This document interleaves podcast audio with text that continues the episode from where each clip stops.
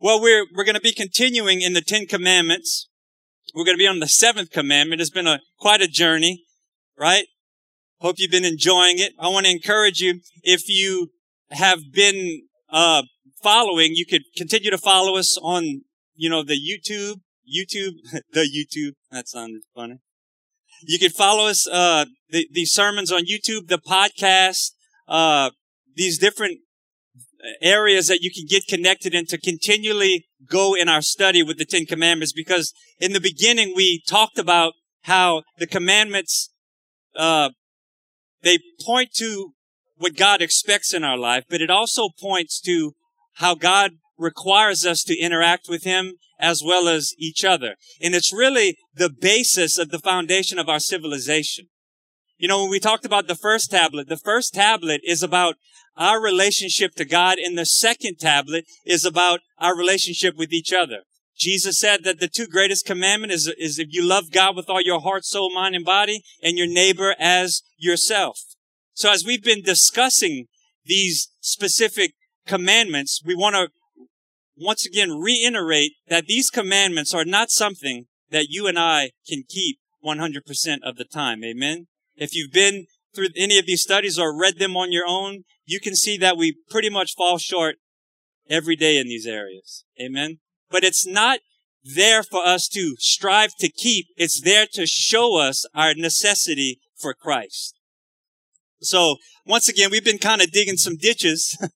if you've been through these messages, kind of deals with some heavy topics. And tonight is no small topic. We're going to be talking about Exodus chapter 20 verse 14. You shall not commit adultery. And I just heard a gasp. yes.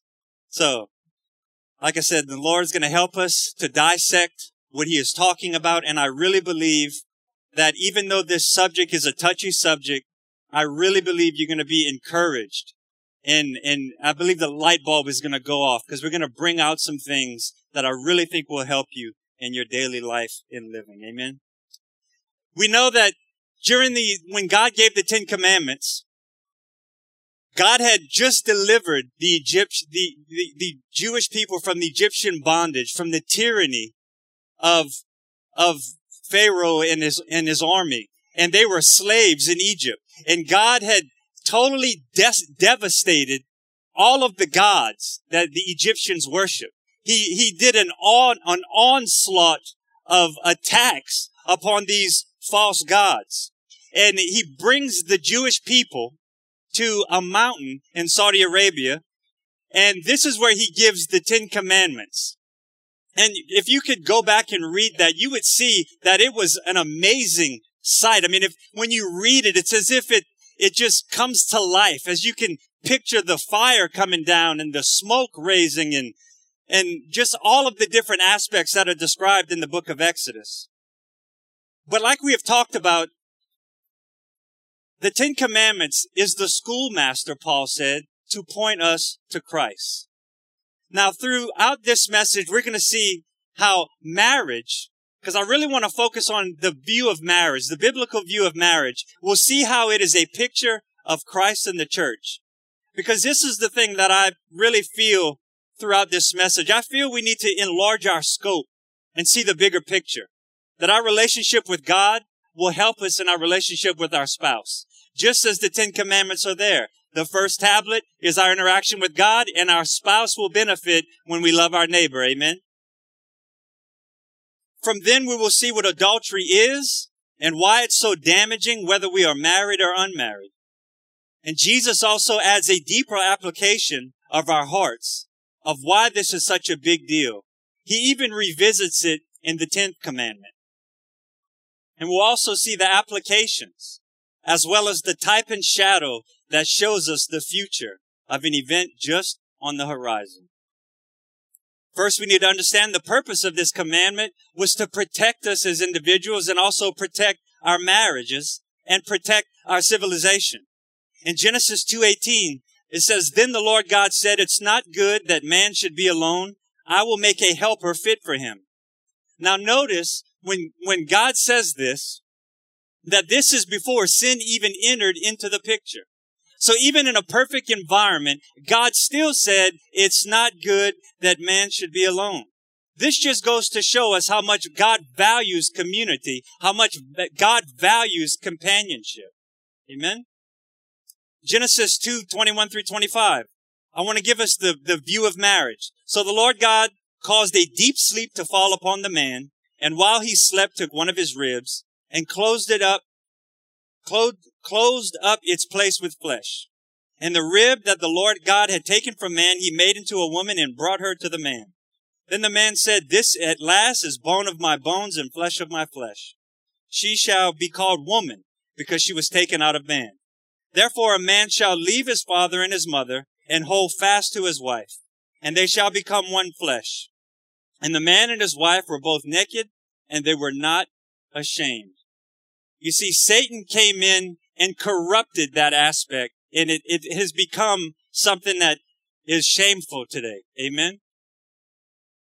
Let's look at what Paul says about being a mystery, because I want you to see the Old Testament view of it, then I want you to see the picture or the mystery that we're going to talk about in Ephesians 5:21. It says, and further, submit to one another out of reverence for Christ. For wives, this means submit to your husbands as to the Lord. For a husband is head of the wife as Christ is the head of the church. He is the savior of his body, the church. As the church submits to Christ, so you wives should submit to your husbands in everything.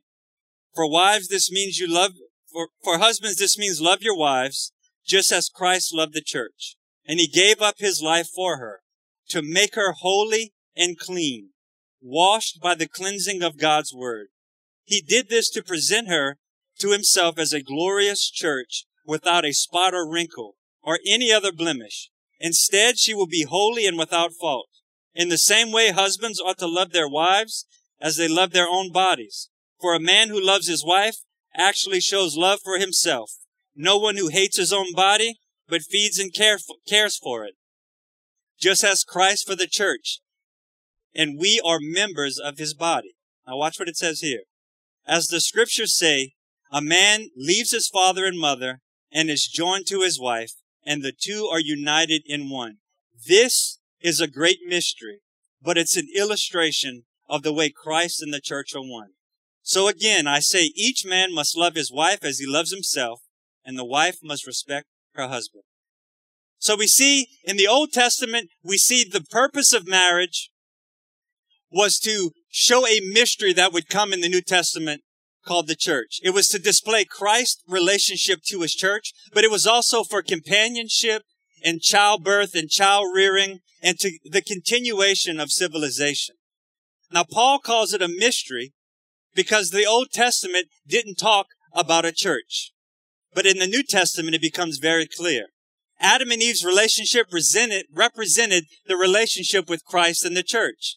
And in marriage, husbands represent Christ and wives represent the church, just as we read in Ephesians 5.23. So the first point that I want to bring out here is the interconnectedness between the two. Now, as we talk about this, you can overlay marriage with the church. You can overlay Christ's relationship to the church with our relationship to each other. I believe the dots will begin to connect as we move through it. Amen? At least that's my prayer. Interconnected. Marriage connects two people with love and commitment. Now listen, the emotions of love may vary in relationships, right? Uh, with our spouse. In other words, the staying up to two o'clock in the morning, just wanting to listen to them breathe, might change as you move down the road in marriage. but commitment is an act of the will. Commitment is the anchor that, that keeps marriage healthy. But so too is our relationship to Christ. Remember, Christ loved us while we were unlovable, right? But he was committed to carrying out the Father's will. His commitment drew us in and allowed us to experience His love, right? He was committed to carry it out and you and I are the benefit, beneficiaries of His grace. As the same way, you and I that are in relationship with God, our spouse benefits from our ability to listen and react to the things that God wants us to do, right? In other words, we don't not commit adultery because our wife or our husband deserves to not be committed adultery on, right? It's not about, well, they do this, so therefore I gotta go and do my own thing, right? That's not the, the view of marriage. Our view of marriage is we enter into a relationship with each other based on Christ, based on our commitment to Christ. That's why He is the foundation. He is the one when your wife or your husband is acting up and maybe they tell you something that you don't like or maybe they add too much mayonnaise to the potato salad and you want to take it out on them. Our relationship to Christ is what keeps us with the ability to apologize. I need forgiveness from the Lord. Therefore, I don't want my prayers hindered, right? Do we think that, that God looks at our relationship with, with our spouse and views our own personal relationship in that context and answers our prayers or not answers our prayers? I believe he does. I want to read it, this verse to you in Malachi 2, 13 through 17. And it, it's actually in the message translation. And I, I want to read it to you because you could camp out just in this verse. This verse really spoke to me and really changed a lot. I mean, I, I viewed it before, but never in the, the way it's written here. It says this in Malachi chapter 2, 13 through 17. You fill the place of worship with your whining and sniveling because you don't get what you want from God. Do you know why? Simple. Because God was there as a witness when you spoke your marriage vows to your young bride. And now you've broken those vows, broken the faith bond with your vowed companion, your covenant wife. God, not you, made marriage. His spirit inhabits even the smallest details of marriage. Everybody say, help me, Lord. and what does he want from marriage? Children of God, that's what. So guard the spirit of marriage within you. Don't cheat on your spouse. I hate divorce, says the God of Israel. I hate the violent dismembering of the one flesh of marriage. So watch yourselves. Don't let your guard down. Don't cheat. You make God tired with all your talk. How do we tire him out, you ask? By saying God loves sinners and sin alike. God loves all. Also by saying judgment, God's too nice to judge. How many of you ever read that in a translation? That's the first time I've seen it. And it, it's something, I mean, you can honestly read that and there's no like, I wonder what the Greek word, it just kind of plays itself out. But I know what probably caught your attention is the divorce part. And listen, God does not like divorce, but we know that there are things that happen. Sometimes these things are out of our control and there is grace for that. And that's for a, an entire different topic. But the point of this, if you've dealt with divorce, if you've gone through divorce, I don't want you to beat yourself up. I don't want you to feel like a failure. I want to equip you as well as, as equip our, equip ourselves on how to view these things going forward. Amen. In 1 Peter 3 7, it says, treat her as you should so your prayers will not be hindered. So this literally means if we are at odds with our spouse and we are praying about something, God will, is literally saying, stop praying, go make it right with your husband or wife. Do we really believe this? Some people's, their prayers have not been answered in years because they're holding something against their spouse. Do you believe God would honor his word? So that's why it's always about pleasing God. God, I, I want to be in, in right fellowship and relationship and I want to be able to communicate. And God's always going to point us back to our relationship with our spouse because he is involved in that. And God knows that a healthy marriage, a together marriage benefits society. Amen. We are accountable to God and that will resonate from the first tablet to the second tablet, as we've been discussing throughout these series of messages. But here's the thing. Adultery comes in like a wrecking ball and complicates, if not destroys, the family. And that's why it's so important. You see, we come together, we raise up our, our kids, we have kids, but as well as think about it now, bring it into the context of the church. We should be raising up disciples as well. Amen. We are to be getting the gospel out to our neighbor.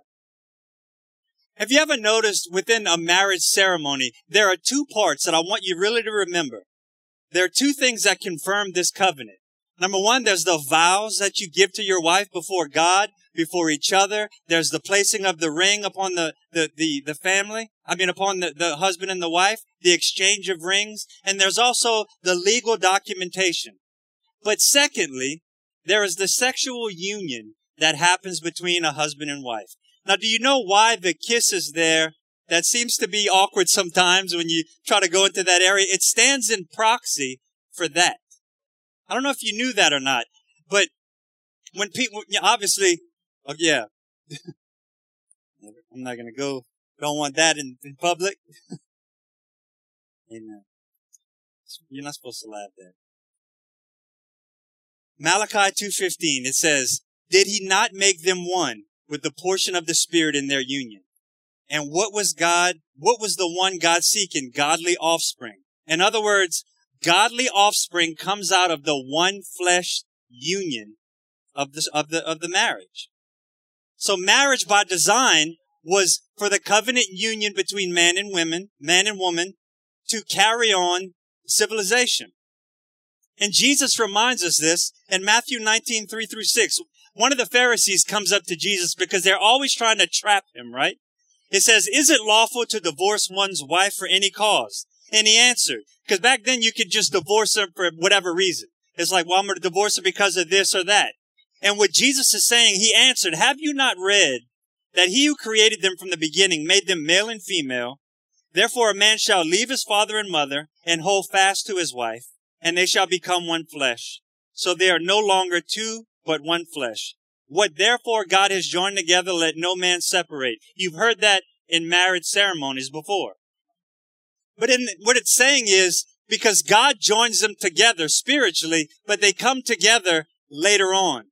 They become, the, it's called the consummation of the marriage, right? I'm just kind of giving us a little feedback. So, I mean, a little study on this so we understand that God doesn't just consider when people have sex outside of marriage as a trite thing, right? There, there are soul ties and all these different aspects of it. So when we look at consummation, it's coming together, right? And I'm telling you this because we're going to get somewhere in the end, and I want you to remember that word. Let's look at adultery. You shall not commit adultery. Adultery is wrong in the New Testament as well, in Matthew, Mark, Luke, and John, James, Second Peter, Romans.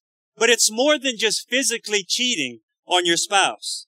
Adultery before marriage is the joining of one flesh with different people.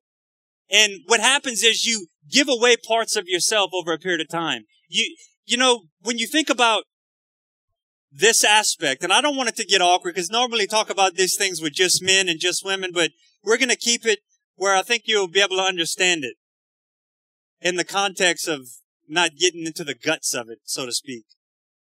But the same thing when our kids or our teenagers or see things online, it begins to desensitize them. And they don't be, they don't see the union between a husband and wife as it, as it should be. God created sexual activity after marriage for the purpose of enjoyment and repopulation, right? So we know that, but as kids and teenagers and young adults see these things, it begins to desensitize. It begins to awaken what is not supposed to be awakened before the time, as the Bible says. So I want to try to sum up adultery with two words coming from two verses says Mark in Mark 7, 21, 23, from within, out of the heart of man come evil thoughts, sexual immorality, theft, murder, adultery, coveting, wickedness, deceit, sensuality, envy, slander, pride, and foolishness. All of these things come with, come from within and they defile a person. So what you feed yourself with will begin to manifest in your life. Right? We, we all know that. It's a, it's a, it's an, it's a word that is used here for sexual immorality. It's the word porneia, and we know what that word means. It's literally sexual activity outside of marriage. That's the easy way for us to understand it, right? Jesus was forbidding those type of activities outside of the marriage bed. Now, when we look in Matthew 5:27 verse 30, it says, "You have heard it said that you shall not commit adultery. But I say to you that everyone who looks at a woman with lustful intent has already committed adultery with her in his heart." Then he goes on to say, if your right, if your right eye causes you to sin, tear it out and throw it away. And we know that that, that, that would be very grueling. But it, really what it's telling you is cut those provisions off. Cut those, those ways and those appetites off because it can grow, right? Come on, y'all are quiet.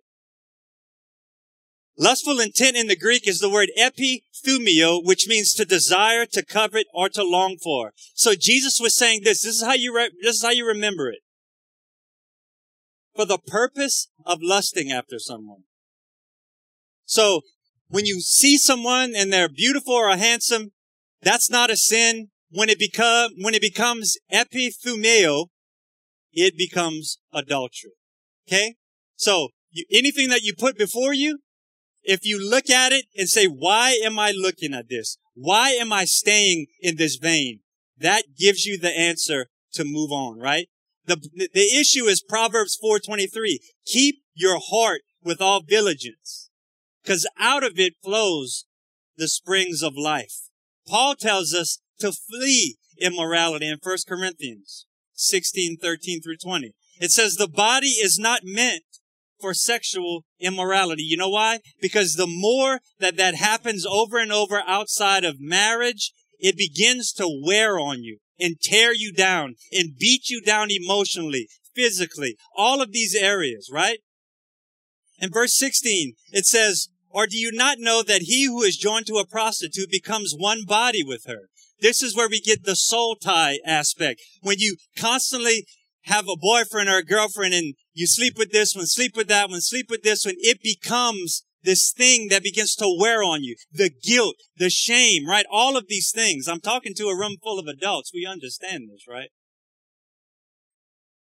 Then it says, flee from sexual immorality. Every other sin a person commits is outside the body, but the sexually immoral person sins against his own body. Or do you not know that your body is a temple of the Holy Spirit within you, whom you have from God?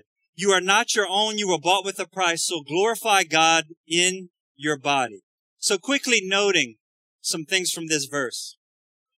One, that our body was not meant for immorality of this sort. And also flee. Listen, fleeing is easy. The desire to flee is the problem right? Oh, look the halos in here. No, seriously, think about it logically. Do you, the issue is if you are in a situation to flee immorality, but the desire to not be in that situation is the problem, right? The desire to not be in the room with the coworker is the problem. The pull that you want to go, right? The site that you want to go to that you know you shouldn't have. The heart must be positioned with the desire to flee. And that comes by filling up on the love and the joy of Christ. The desire to flee those things comes from being filled up with the presence of God. If we are not filled up with the presence of God, our flesh will take us 90 to nothing down the road of all sorts of sin and immorality. And every one of us, of us in here know that what I'm saying is 100% true. But the Bible says that God gives us a way of escape. Right? Look at what it says in Romans 13, 14. Put on the Lord Jesus Christ and make no provision for the flesh to gratify its desires. In other words, cut off the thoughts and actions at the knees. Don't even give them a place to grow.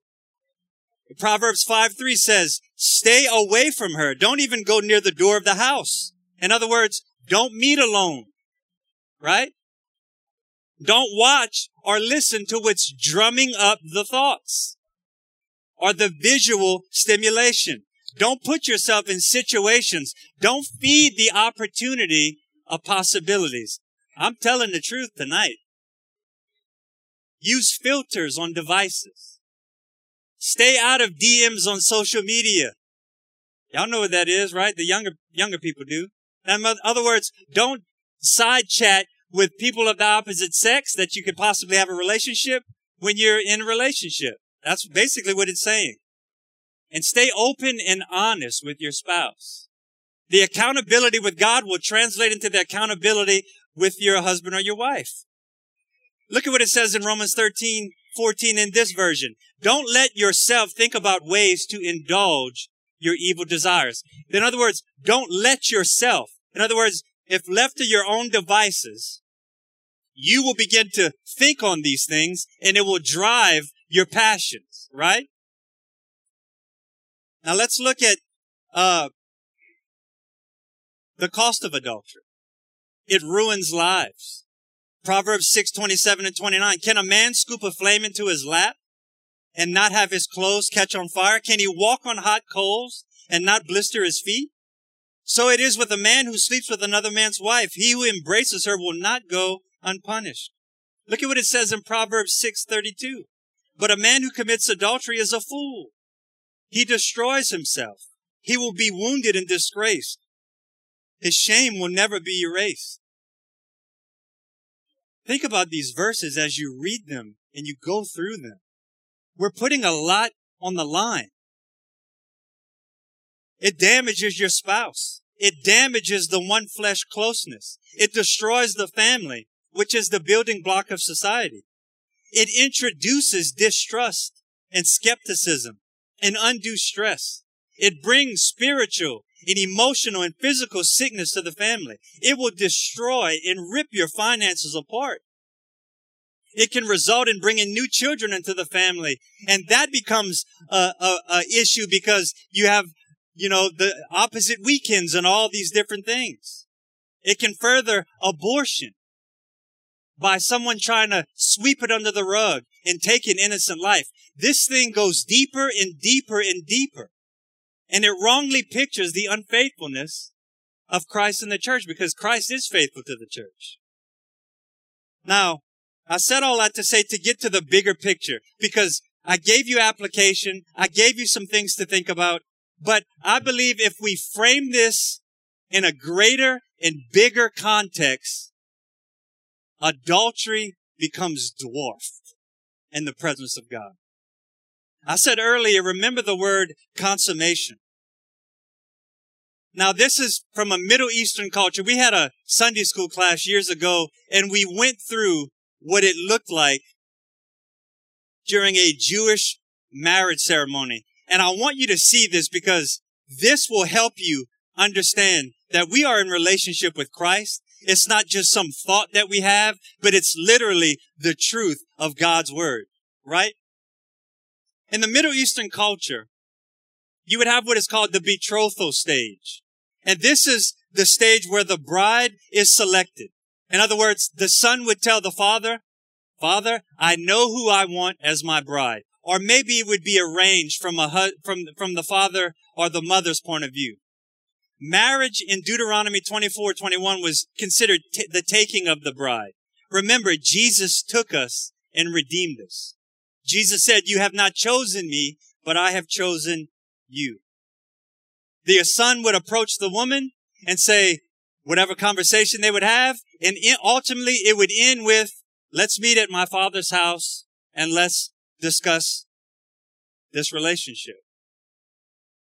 If she accepts the meeting, she would give him his, give her his hand and they would set up the meeting to sit with the father. And at the father's house, they would, they would sit at a table and they would have a contract that would be set out. This is the formal aspect of the ceremony. We would see it as an engagement, but this is the first part of the actual wedding. This is where the price for the bride, believe it or not, is established. In other words, I'll give you goats and sheep or land for the, for the price of the bride. This is how they conducted business in those days. But Jesus said you were bought with a price, right? You're going to see the overlay and it's the most beautiful picture that you and I can ever see in the Bible. The marriage contract, which is called the ketubah, is set before the bride. And in it, it says, this is what is expected. This is what you will inherit. This is the responsibilities that will take place within the marriage. Our contract is the ketubah, which is the word of God. It shows us how to live. It shows us the promises of God, right? Now the engagement of this part is legally binding. It binds the husband and the wife because she confesses him as her husband. Paul said, if you confess with your mouth Jesus as Lord and believe in your heart, you will be saved. Then they would drink from a silver cup, which is the cup of redemption, and they would sign the ketubah. Remember at the Last Supper, Jesus took the cup and said, this is the covenant in my blood. Drink it as often as you do in remembrance of me. Then he said he would not drink it again until his father's kingdom. Now to help you understand that, remember Mary and Joseph. Mary and Joseph were betrothed. In other words, when she was found pregnant, Joseph thought, man, I might have to put her away with a certificate of divorce. For there to be a certificate of divorce, they had to already be married, but the Bible says that they knew not each other yet, which means they had not consummated the marriage. So that's biblical evidence how Jesus view, how God views marriage back then and how it's a picture. Because listen, you and I are still here today, right? The betrothal stage is called the time of preparation. You and I are betrothed as the church of Jesus Christ to Jesus. Then at the table, the husband gave gift to the bride to show him that he valued her. Remember, if you remember the story of Abraham and Eliezer to Rebekah, they loaded down 10 camels of gifts. Now we know that the Bible says that we've been given the gift of the Holy Spirit, right? Ephesians 1, 13 through 14. Look what it says. And when you believed in Christ, he identified you as his own by giving you the Holy Spirit, whom he promised long ago in the Spirit. The Spirit is God's guarantee that he will give us the inheritance he promised and that he purchased his own people. Here's the application for this. When you feel convicted, right? When you feel the presence of God, that's the engagement ring reminding you that your home is in heaven. That's an amazing thought. When we, when we think about conviction, we think like, oh man, that's evidence. That's proof positive that we belong to the Lord. And then as well, he even gives us the nine gifts of the Spirit. And we can operate in the gifts. Then this is what would happen. The bride would go into a mikveh and she would ceremonially wash. You know, that's a picture of baptism. She would wash to sanctify herself and to show that she is set apart. When we are baptized, we're giving open evidence that we are now a believer in Jesus. So remember, to recap, we're chosen, we have the word, the price has been paid, we're baptized in water. That sounds like the salvation experience to me. So then this is what happened. The son would tell the bride as well as the father, I'm going prepare a place for you and I will come back and I'll get you when my father says the place is ready. You know who else said that? Jesus. He says, I go to prepare a place for you and I will come and receive you unto myself. Then this is what she does. She begins to consecrate herself. She wears a veil signifying to everybody that I'm taken, I'm changed, I belong to someone. And she sets herself apart and her part is to remain pure and faithful. We are to stay away from the vices of the world. Hence, we stay pure from adultery and the things of that nature. You see how that is a perfect picture. When you see it in a bigger context, it makes adultery seem like such a small thing. But here's another aspect of it. The bridesmaids were the ten virgins, and this is what their job was. They would come around the bride and they would encourage her. You know, there, it could be up to 12 months before she saw her, her husband. And sometimes in the waiting, maybe she got discouraged, right? Maybe she got worried. I haven't heard from him. Does he still love me? Is his word still true? I don't sense him. I don't see him. Hence, you and I have a church, a community of people. We have life groups. We have people that can come alongside and encourage us as we await the Lord's return the, the job of the bridesmaids were to keep their oil lamps lit. And remember, if you remember the story, there were, there were 10. five of them did not have their oil and they wanted to go out and buy it at the last minute when the, when the groom came. Now here's the aspect that is right on the horizon. He would come with his father's permission. When the father said, this chuppah is what it was called, that's built on the house, is good, go get your bride. Many times it, they would come secretly and unannounced, sometimes in the middle of the night. The father of the groom determined the day and the time that the husband can get the bride. Jesus said, we don't know the day nor the hour, only my Father in heaven. When you understand this, you're seeing that he's teaching something that we can understand today. In Matthew 25, it talks about the bridesmaids. You can read that in Matthew 25, 6 through 13. There were some that were not ready. My question to you and I tonight, are there some in here that are not ready to meet the Lord? The groom would sin for her. And this is what I want to tell you. Remember, I tell you to remember that word consummation. This is the consummation aspect of our relationship. She would be carried in a perion, which is uh, like a big box thing, and they would carry her to this, this ceremony. We will be carried on clouds at the trump of God when the dead in Christ shall rise, and we who are alive and remain shall be caught up to be with them in the clouds. See, when you understand this, you realize that this is the, the beautiful aspect of it. We go away into a special place in heaven.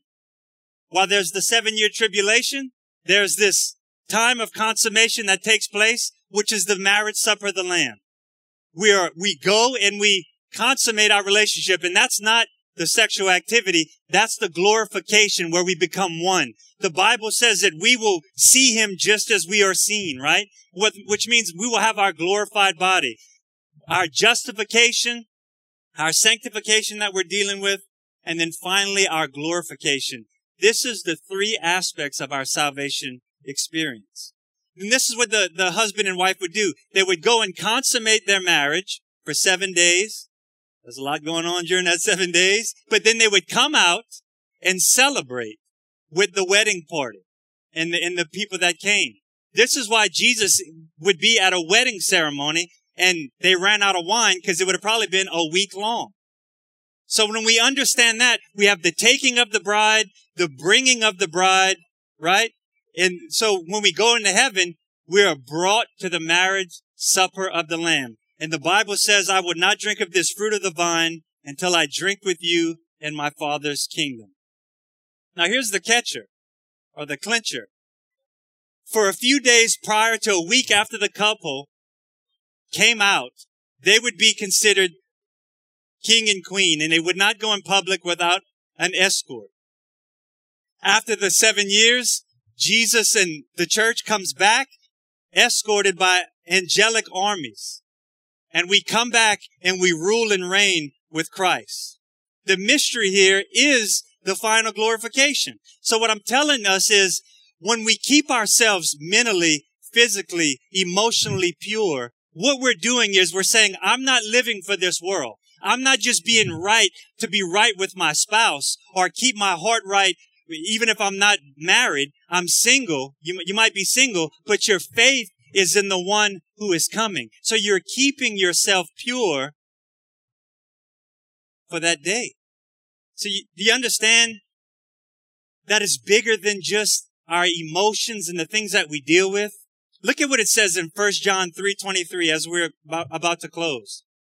It says, "Dear friends, we are already God's children, but he has not yet shown us what we will be like when Christ appears. But we do know that we will be like him, for we will see him as he really is. And look at this verse. This is one of my favorite verses in all of the Bible.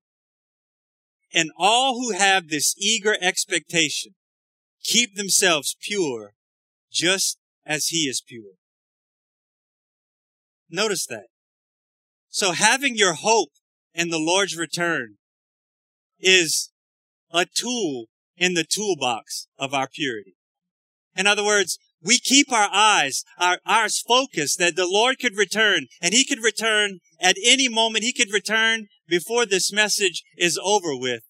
And so in that great context is where we keep our eyes focused and eagerly awaiting which will help us to stay pure. If we remember the story, Christ came as the second Adam. In other words, Christ redeemed all that we lost in the garden. Paul would take on this whole new meaning in this mystery when he describes the relationship with the church. Now, for those that are single, keep your eyes on Christ and wait for his return, but also keep your eyes pure, keep your heart pure, keep all of these areas out of the ditch, so to speak. So when your spouse finally does come, you can not have guilt and all these different things attached to it, right? We all know what that's like. Listen, I wasn't born a Christian. I know the situations that we deal with, and many of you do as well. For those that are married, the question is, is your marriage and my marriage a good picture or portrait of Christ and the church? Or is it a distorted one?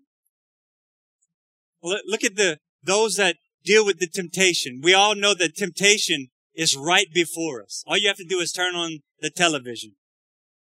This is my of advice. This is what I believe the Bible says. We fill ourselves, our minds with faith, hope, and obedience in the love of Christ, right? The Bible says, wash ourselves with the water of the word. In other words, fill up on the word of God. Fill up on the presence of God. Fill up in, in the worship of God. And if you struggle, His mercies are new every morning. I want you to understand something. The devil has a way of heaping condemnation in this area. He makes you feel like you are the dirtiest thing on the face of the earth. He tries to isolate you, make you think that no one deals with this kind of stuff. And his, his, he, what his desire is, is to beat you down. But I want to encourage you. If you don't quit, God won't quit. Right? The Bible says that God gives us a way of escape. So I want to encourage you tonight, and we're going to pray through this. And I want you to stand at this point. You can stand. Because I know it's been, I can feel the resistance. but I just want to encourage you tonight. Dust yourself off in this area. Straighten your shoulders. You're a child of the living God. Don't let Satan bring shame and, and heap all of this stuff on you.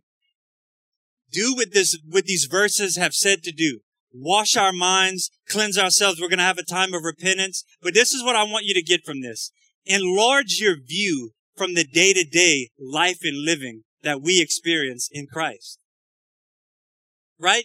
Don't, don't look at it as, I did this wrong, I did this wrong. Open your mind and say, God, I am the righteousness of God in Christ. These things that may be dealt with or struggle with are not who I am. They're just a, a, a, dip in the road that we deal with, that we struggle with. Everybody deals with these types of issues. Don't let Satan put you in a corner and realize that there is forgiveness and there is hope. And this is another aspect. Stay connected to other believers in church, discipleship groups. Do Get involved with the bridesmaid aspect of this. Stay encouraged during this time. We just had a meeting this past Sunday and we talked about life groups. It's not just life groups so we can have something for us to do. It's a chance for us to get involved and get interconnected, to get into the guts of what the church is supposed to be about, about bringing each other up. We're going to be in the ditch sometimes. We need people that we can go to, that we trust, that, that we can love on each other with, and we can be encouraged as we see the day approaching.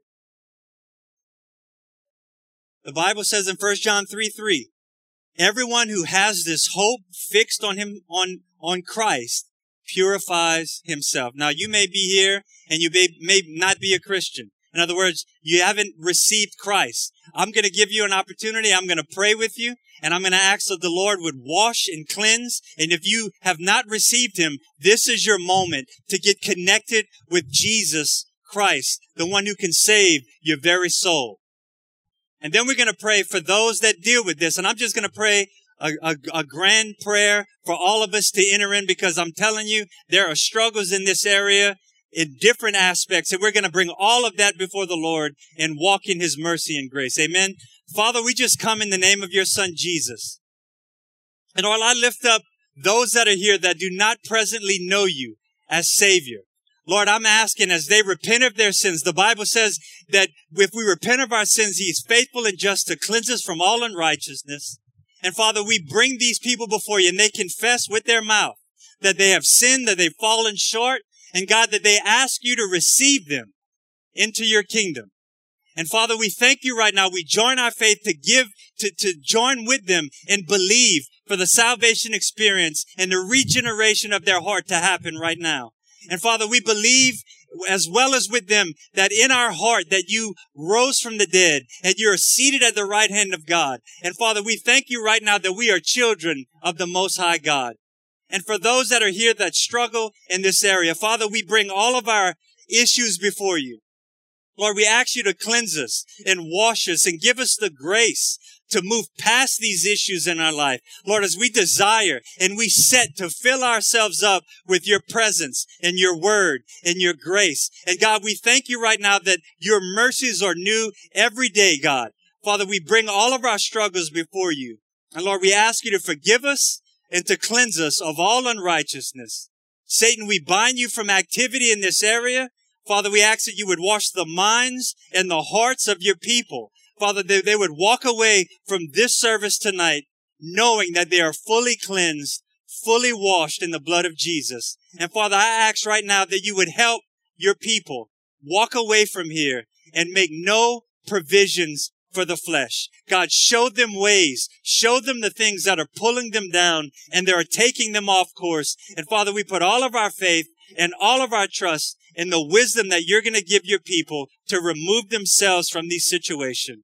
God, we thank you for your grace and your mercy. And it's in Jesus' name we pray and ask. And the church said, Amen. Amen. Well, praise God. Give the Lord a hand clap of praise. I know it was a little awkward, but listen, if you need prayer for anything, we'll be up here. We'd love to pray with you. If not, have a good night.